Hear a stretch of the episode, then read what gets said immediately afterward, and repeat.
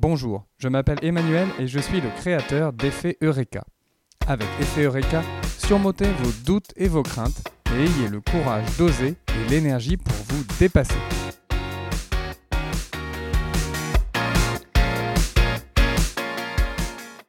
Pour qui est-ce que je me prends? Je ne suis pas journaliste, je ne suis pas écrivain, je ne fais pas de radio. De quel droit est-ce que je lance un podcast? Et pourquoi quelqu'un écouterait ce que je dis? Il y a déjà beaucoup de podcasts qui existent. Qu'est-ce que je vais pouvoir apporter de plus? Et si personne ne m'écoutait? Et si c'était nul ce que je faisais? Et puis, que va-t-on penser de moi? En plus, je choisis de faire un podcast tous les jours. Mais où est-ce que je vais trouver l'énergie pour faire ça? Avoir toutes ces questions peut être paralysant, et je pourrais me dire que finalement, je ferais mieux de ne pas me prendre la tête. Ce n'est pas vraiment évident de dépasser toutes ces interrogations, ces craintes, ces doutes. Et si, à un moment, j'arrêtais de me poser des questions, et que tout simplement, je faisais ce que j'avais envie de faire, et c'est tout. Oui, mais qu'est-ce que j'aime bien faire? Bon, il est l'heure d'arrêter de poser des questions, mais plutôt de commencer à apporter des réponses, tout du moins à cette dernière question. Je me suis rendu compte qu'il y a un moment que j'adore particulièrement quand je travaille.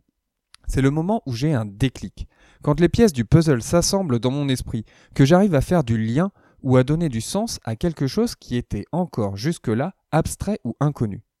Ces moments où ça fait tilt, je les appelle les effets Eureka. Ce sont eux qui me poussent à apprendre et à agir. J'ai également pris conscience que j'adorais provoquer ces effets Eureka, déclencher ce déclic chez les autres.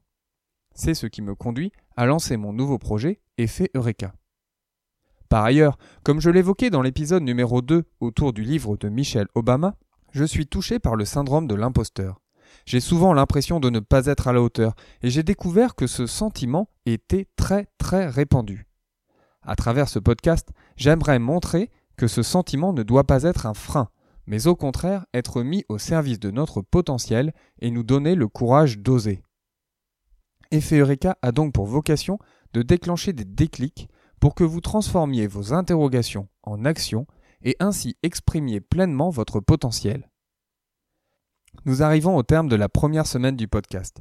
Vous avez pu découvrir que nous y rencontrons des personnes qui se servent de leurs doutes et de leurs craintes pour oser, pour essayer, pour se lancer de nouveaux défis, en un mot, pour agir.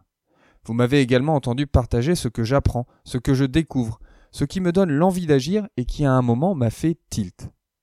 Si vous avez apprécié cette première semaine, je vous invite à vous inscrire à ma newsletter sur effeteureka.com pour ne louper aucun épisode et surtout pour découvrir les petits bonus que je réserve aux abonnés. Par exemple, en vous rendant sur effeteureka.com et en vous inscrivant gratuitement à la newsletter, vous découvrirez pourquoi avoir le syndrome de l'imposteur est en réalité une excellente nouvelle. À lundi pour un nouvel épisode d'Effet Eureka. D'ici là, prenez soin de vous et de ceux qui vous entourent.